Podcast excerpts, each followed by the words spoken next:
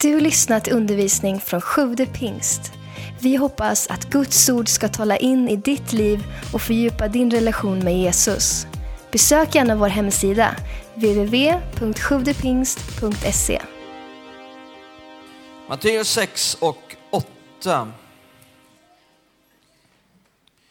Jesus säger, var inte som det, er fader vet vad ni behöver innan ni ber honom om det. Eh, nu när vi håller på med renoveringen och vi arbetar och, och bygger och, och så har vår tanke varit att vi också ska ta en, en tidig bön efter den gamla devisen bed och arbeta. Eh, och vi vet i Bibeln hur de, eh, de hade vapnet i den ena handen och så hade de murarslevar och andra verktyg i den andra handen. Eh, därför att eh, när de skulle bygga upp Jerusalems murar och på Nehemjas tid och, och så fanns det också fiender som ville komma emot dem så de byggde men de var också beredda eh, i den andliga striden i den, mot fienden och så vidare. Så att den 29 februari själva skottdagen, då eh, går startskottet för tre veckors härlig bön och fasta. Och jag har två tillfällen nu i februari att predika och då vill jag just tala om bön och också tala om, om fasta och dess betydelse och vikten av det och vad som händer när man fastar. Eh, Idag så vill jag då rikta in mig på ett speciellt tema. Varför be? Vill jag tala om. Varf, varför be? alltså jag, jag är en sån här som väldigt mycket ofta riktar in mig på just varför. Det ställer jag alltid. Jag ställer ofta den frågan. Varför ska jag upp på den här motionscykeln? varför? Alltså det är väldigt bra att reda ut varför bakom eh, vad vi gör. Eh, så varför be? Eh, och, och, min första punkt, jag har egentligen bara två väldigt enkla punkter idag, men, men eh, varför be? Eh, Gud kan ju bara ge det till mig ändå. Eh, om, och det står ju här då, Jesus säger här i, i den här versen som vi läste, att er fader vet vad ni behöver. Eh, eh, eh, det kan vi vara glada för. Han vet ditt behov. Han har sett det. Han, jag tror han vet det bättre än vad du ens vet. Dina behov. På alla plan, på alla områden. Han vet vad du behöver, så säger Jesus innan du ber honom om det. Ja, men då blir ju följdfrågan direkt, varför ska jag då be? Om han vet vad jag behöver, kan han då inte bara ge det till mig ändå? Varför ska jag behöva be honom om det när han då vet vad jag behöver? Det är en legitim fråga. Mina barn där hemma, de behöver ju inte be mig om allt. Faktum är att det mesta jag gör för dem, det gör ju jag utan att de ens ber mig om det. Det skulle ju vara helt absurt om de behövde be mig om allt. Pappa, varför lyser det inte hemma? Kan du betala elräkningen? Okej okay då. Alltså, det skulle vara absurt om, om någon skulle behöva be mig om allt. Och vet du om att det är precis så Gud vill ha det? Du kanske inte har tänkt på det, men det är precis så Gud vill ha det. Att vi inte ens ska behöva be om allt. Han, han vill vara så god mot oss att våra behov de möts i alla fall. Det är, det är Guds hjärta. Och det kommer faktiskt en tid när det här kommer att upprättas, när det här blir ordningen, när det, det kommer en, faktiskt en tid när Gud svarar innan vi ens hinner be. Titta här ska du få se Jesaja 65. Jesaja 65. Det här är spännande. Jesaja 65 och vers 24. Kolla här, du kanske har läst det här någon gång och kan det. Det ska ske, det skall ske, att innan de ropar skall jag svara. Medan de ännu talar skall jag höra. Är inte det här fantastiskt? Det ska ske. Det ska komma en sån tid när jag svarar innan de ropar. Där vi hinner inte ens be. Eh, Gud svarar redan innan. Han ser vårt behov, han möter vårt behov innan vi ens hinner ropa och be. Men vet du om att det här bibelstället handlar inte om nu. Det här handlar om framtiden. Jag ska bevisa det för dig. Om du backar upp så ska vi se kontexten. Vi behöver inte läsa alla verser, men titta i vers 17, där det börjar. Vers 17. Se, jag skapar nya himlar och en ny jord. Och man skall inte mer komma ihåg det förgångna eller tänka på det. Kan vi hålla med om att det är framtiden? Det är inte nu. Eller har, har vi börjat se lite nya planeter här runt omkring? Lite nya himlar och ny, nej. Titta då, i, vi läste vers 24, titta vers 25. Versen efter, vargar skall gå i bet med lamm. Har du sett det nyligen? Lejon ska äta halm som oxar och stoft ska vara ormens föda. Ingenstans på mitt heliga berg ska de göra något ont eller skadligt, säger Herren. Eh, det här talar om framtiden. Det talar om tusenårsriket och därefter nya himlar och en ny jord. Eh, och då blir Guds ordning fullt upprättad. Så som han faktiskt vill ha det.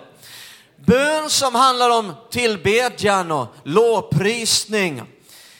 Bön som handlar om gemenskap och kommunikation med Gud, det kommer alltid att vara till och, och, och till och med bli starkare. Men detta att vi behöver be för att få kommer inte att vara nödvändigt på samma sätt som det är nu. Det är så Gud vill ha det.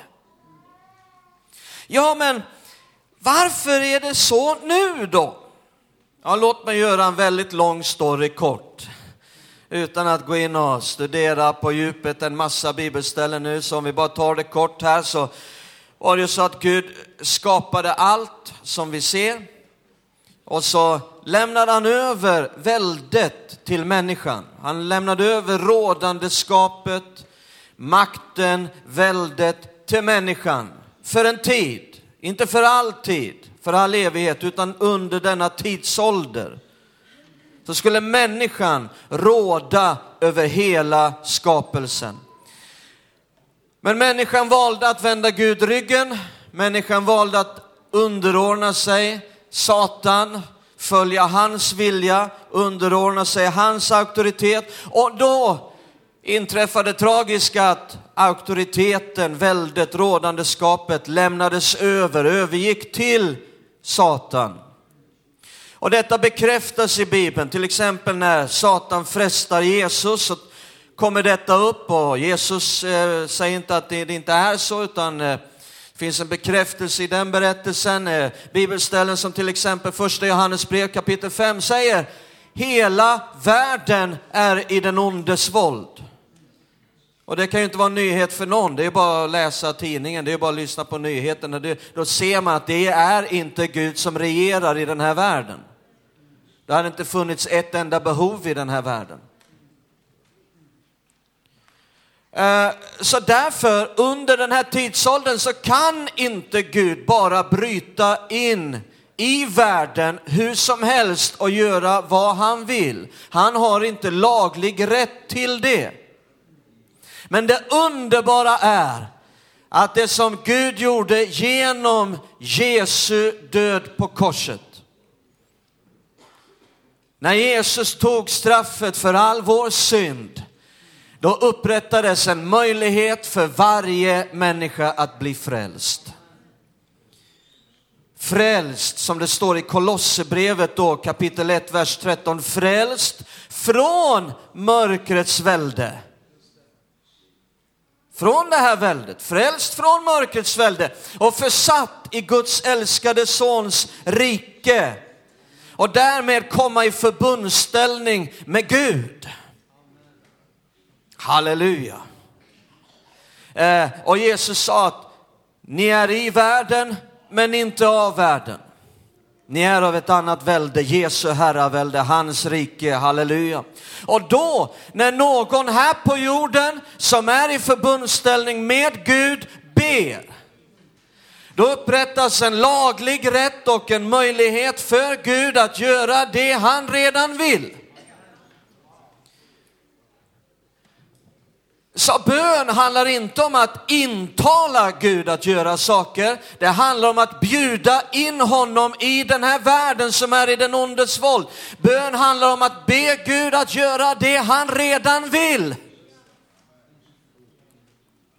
Och hela den här världen är i den ondes våld, därför behövs det mycket bön.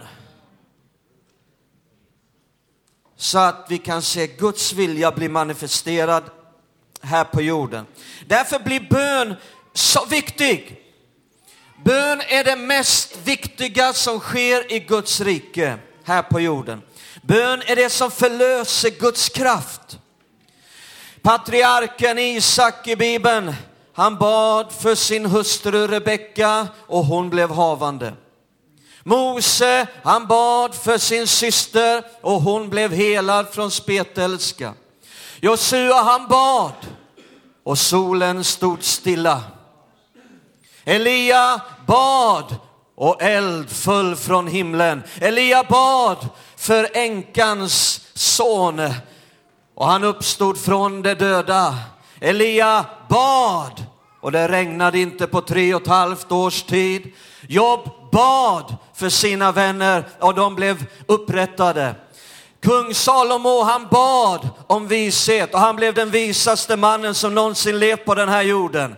Kung Hiskia bad för han var döende och han fick leva 15 år till. Daniel bad i 21 dagar och till sist så kunde änglarna bryta igenom det demoniska motståndet och nå fram till Daniel med svaret. Jesus bad en hel natt och han fick ledning över vilka av lärjungarna han skulle välja ut som de tolv. Jesus sa be skördens herre att han sänder ut arbetare till sin skörd. Jesus sa be och vaka så att ni inte hamnar i frestelse. Församlingen i Jerusalem bad och marken skakades och de blev alla uppfyllda av den helige ande. Paulus och Silas bad i fängelset i Filippi och fängelset skakades, alla bojor föll av och fängelseföreståndaren blev frälst.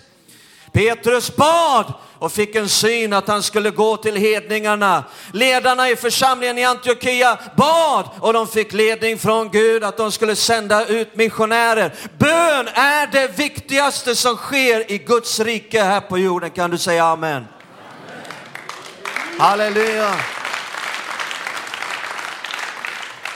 Vi tror på en Gud som bara längtar efter att få svara på bön. Vi tror på en Gud som bara, som bara säger, säg, bara bed någonting i namnet Jesus så ska ni få det ni ber om. Halleluja.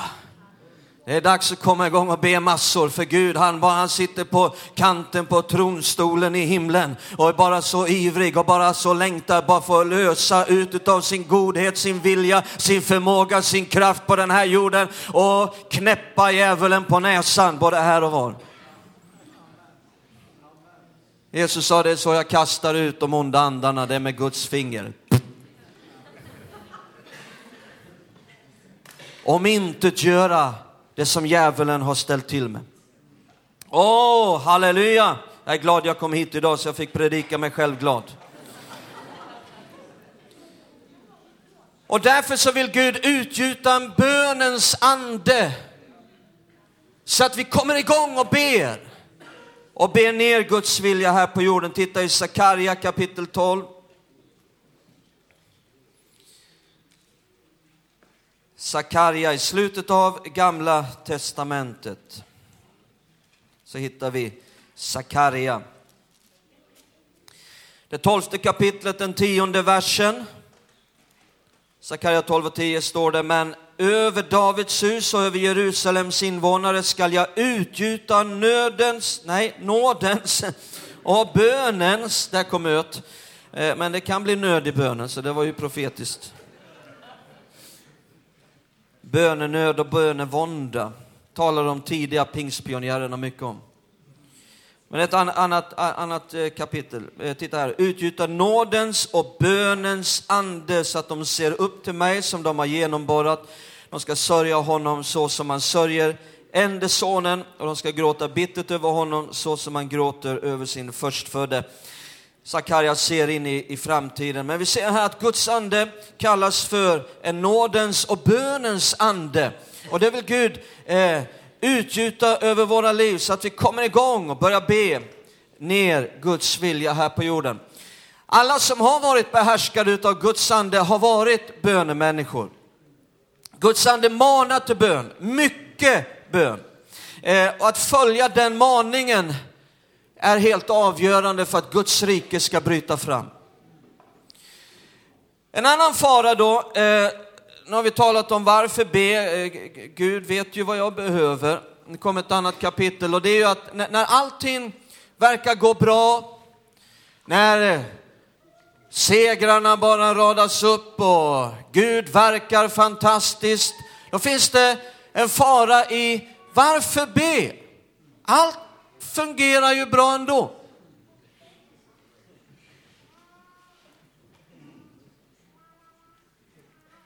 Allting verkar ju fungera så bra utan min bön. Och i samma ögonblick som den inställningen och ett bönlöst liv börjar bli rådande så är vi på väg utför. Titta här i Fesebrevet kapitel 6 vad Paulus skriver.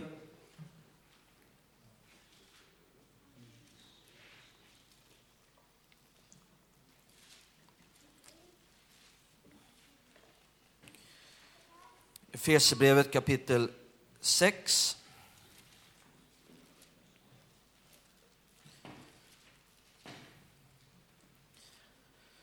Vi läser från vers 10. Till sist, bli starka i Herren. Man kan, man kan liksom vara stark i sig själv. Man, man, kan säkert lyckas med väldigt mycket i sig själv, men det är att rekommendera att istället vara stark i Herren och i hans väldiga kraft. Ta på er hela Guds vapenrustning så att ni kan stå emot djävulens listiga angrepp. Ty vi strider inte mot kött och blod, utan mot furstar och väldigheter och världshärskare här i mörkret, mot ondskans andemakter i himlarna. Ta därför på er hela Guds vapenrustning så att ni kan stå emot på den onda dagen och behålla fältet sedan ni fullgjort allt.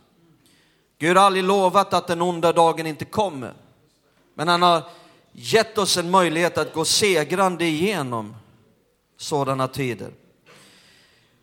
Eh, och så kommer vapenrustningen, den ska inte jag tala så mycket om nu, vi kommer faktiskt att ha det som sommartema, Guds vapenrustning från mitten på juni till mitten på augusti. Men eh, efter då vapenrustningen så, så säger Paulus i vers 18, gör detta, vad då? Att ta på sig hela Guds vapenrustning, eh, stå emot på den onda dagen och så vidare. Gör detta under ständig åkallan och bön och bed alltid i anden Vaka därför och håll ut i bön för alla de heliga. Och Paulus fortsätter sen och säger bed också för mig och så vidare. Eh, eh, så Paulus lyfter fram vikten utav, av bön i samband med att tala om konflikter i den andliga dimensionen där han säger det kan se ut i det naturliga som att det är, det är människor vi strider mot, det kan se ut eh, till det yttre som att det är kött och blod som vi strider mot. Men så säger Paulus att det är egentligen inte kött och blod vi strider mot, utan det finns någonting bakom. Ondskans andemakter talar han om här.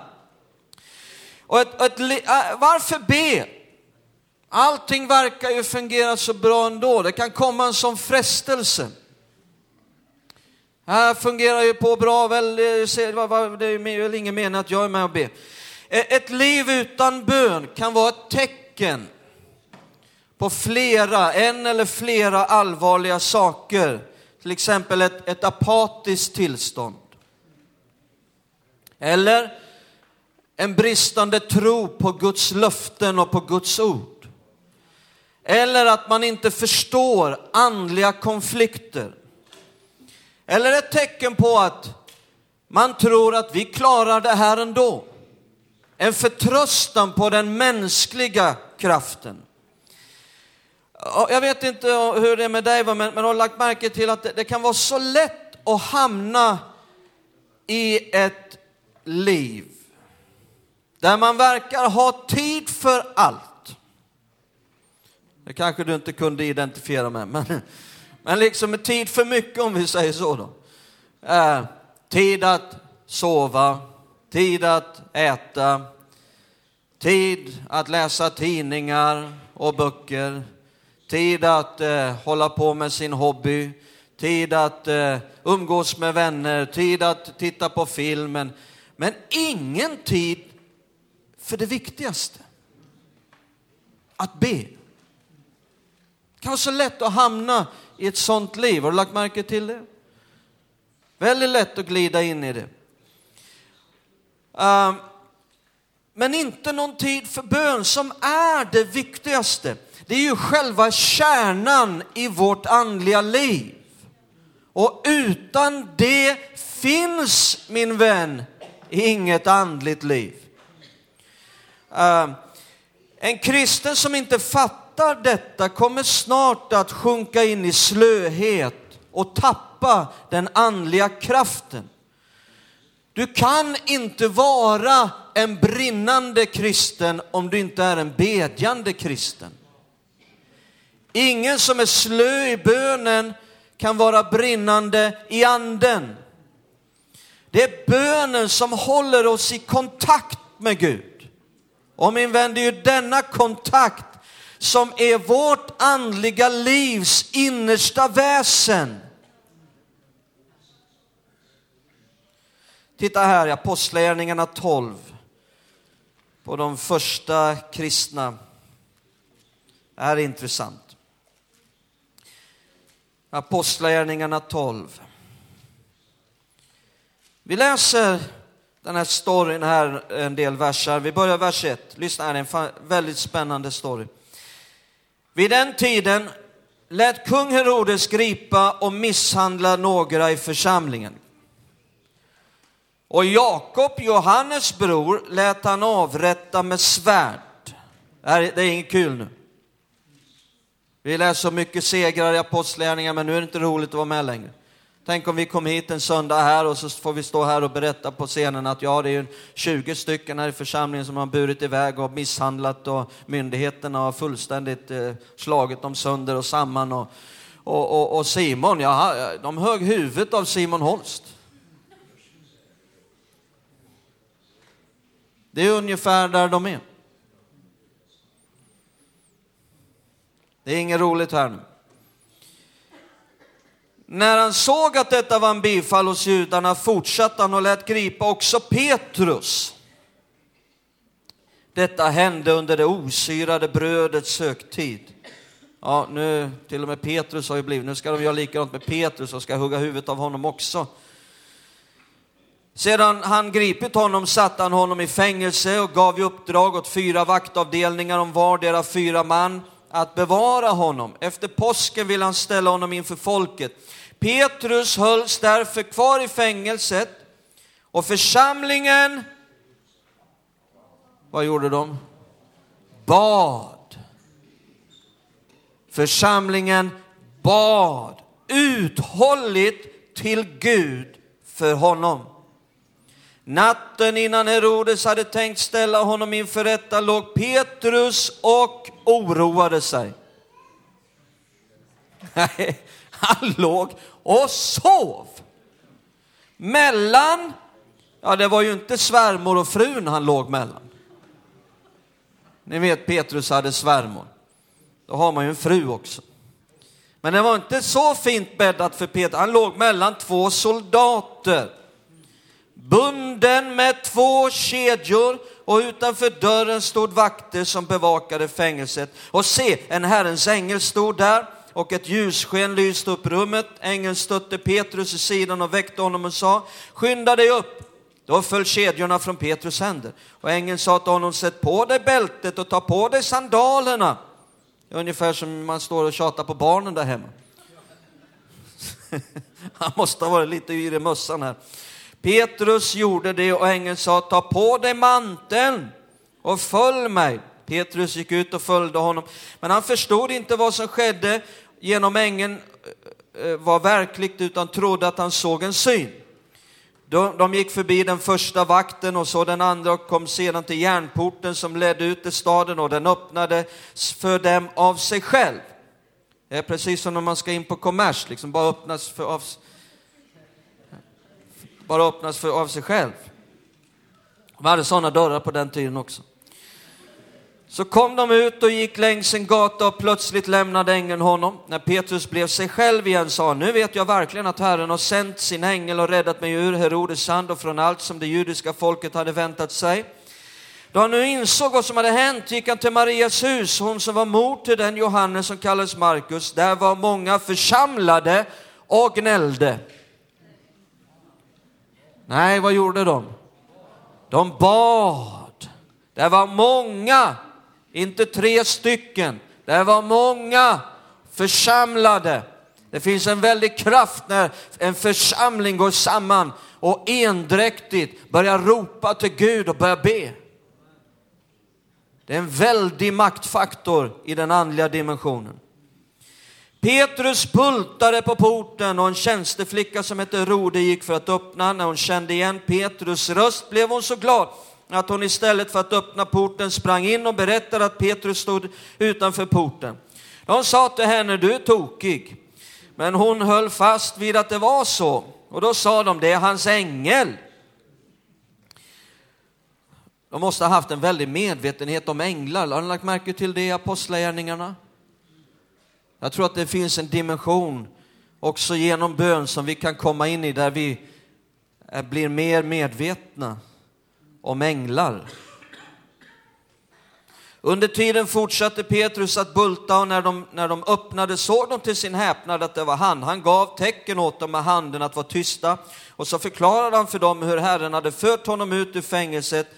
Han sa, berätta detta för Jakob, eh, det vill säga inte han som blev halshuggen utan Jesu bror och de andra bröderna. Sedan gick han ut och begav sig till en annan plats. Eh, så här ser vi någonting helt fantastiskt församlingen här i Jerusalem befann sig i en väldig fight. Det var ett motstånd som var kompakt och det var många motståndare.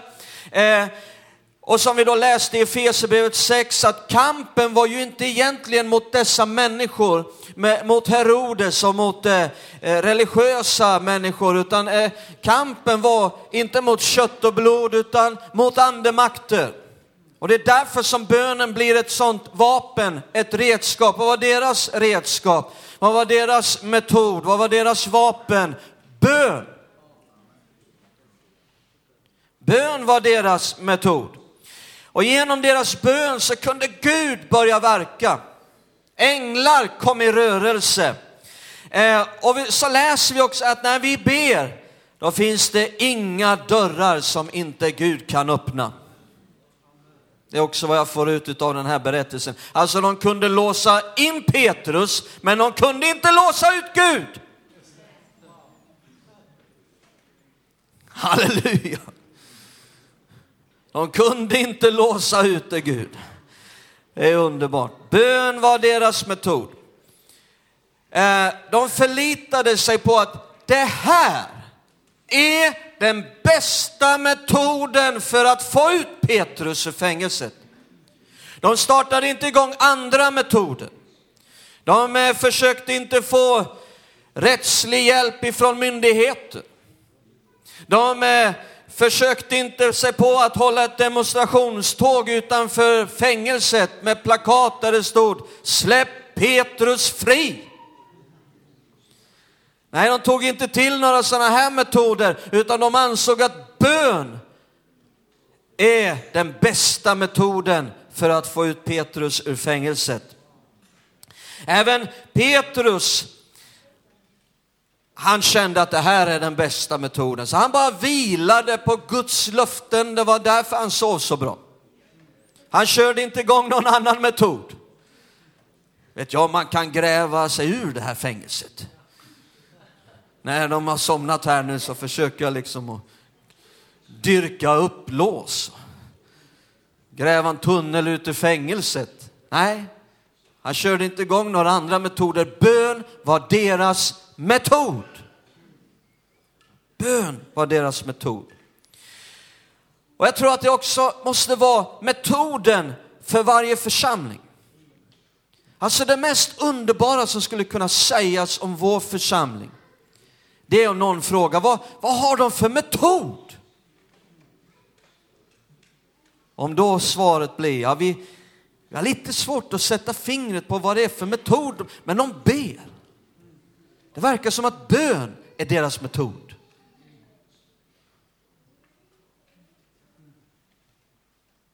Det är det bästa som skulle kunna sägas om vår församling. Bön är deras metod. Självklart så tror jag att det är viktigt, jag tror att det är viktigt att försöka förstå hur man på bästa sätt kan planera, organisera, bygga kyrka. Jag tror att det, det, kan vara viktigt att på bästa sätt försöka förstå vilken metod kan vara bäst i vår tid, i vårt samhälle. Jag tror på det, absolut, så missförstå mig inte. Men jag tror också att församlingar kan få ett felaktigt fokus på att jaga efter den senaste metoden, jaga efter nya planer, nya sätt att organisera för att församlingen ska eh, bli större och breda ut sig och växa och bli mer effektiv. Jag tror att man kan få ett felaktigt fokus på detta. Jag tror att man kan få ett felaktigt jagande efter nya metoder hela tiden när Gud hela tiden jagar efter bättre människor som är tillgängliga för honom. Vi kan bli så jagande efter bättre metoder när Gud jagar efter bättre män och kvinnor. Jag tror att det kan bli så att i sitt jagande efter nya metoder att man riskerar att tappa bort människan i Guds planer och syften. Därför att Guds plan är att använda människan. Guds metod är människan.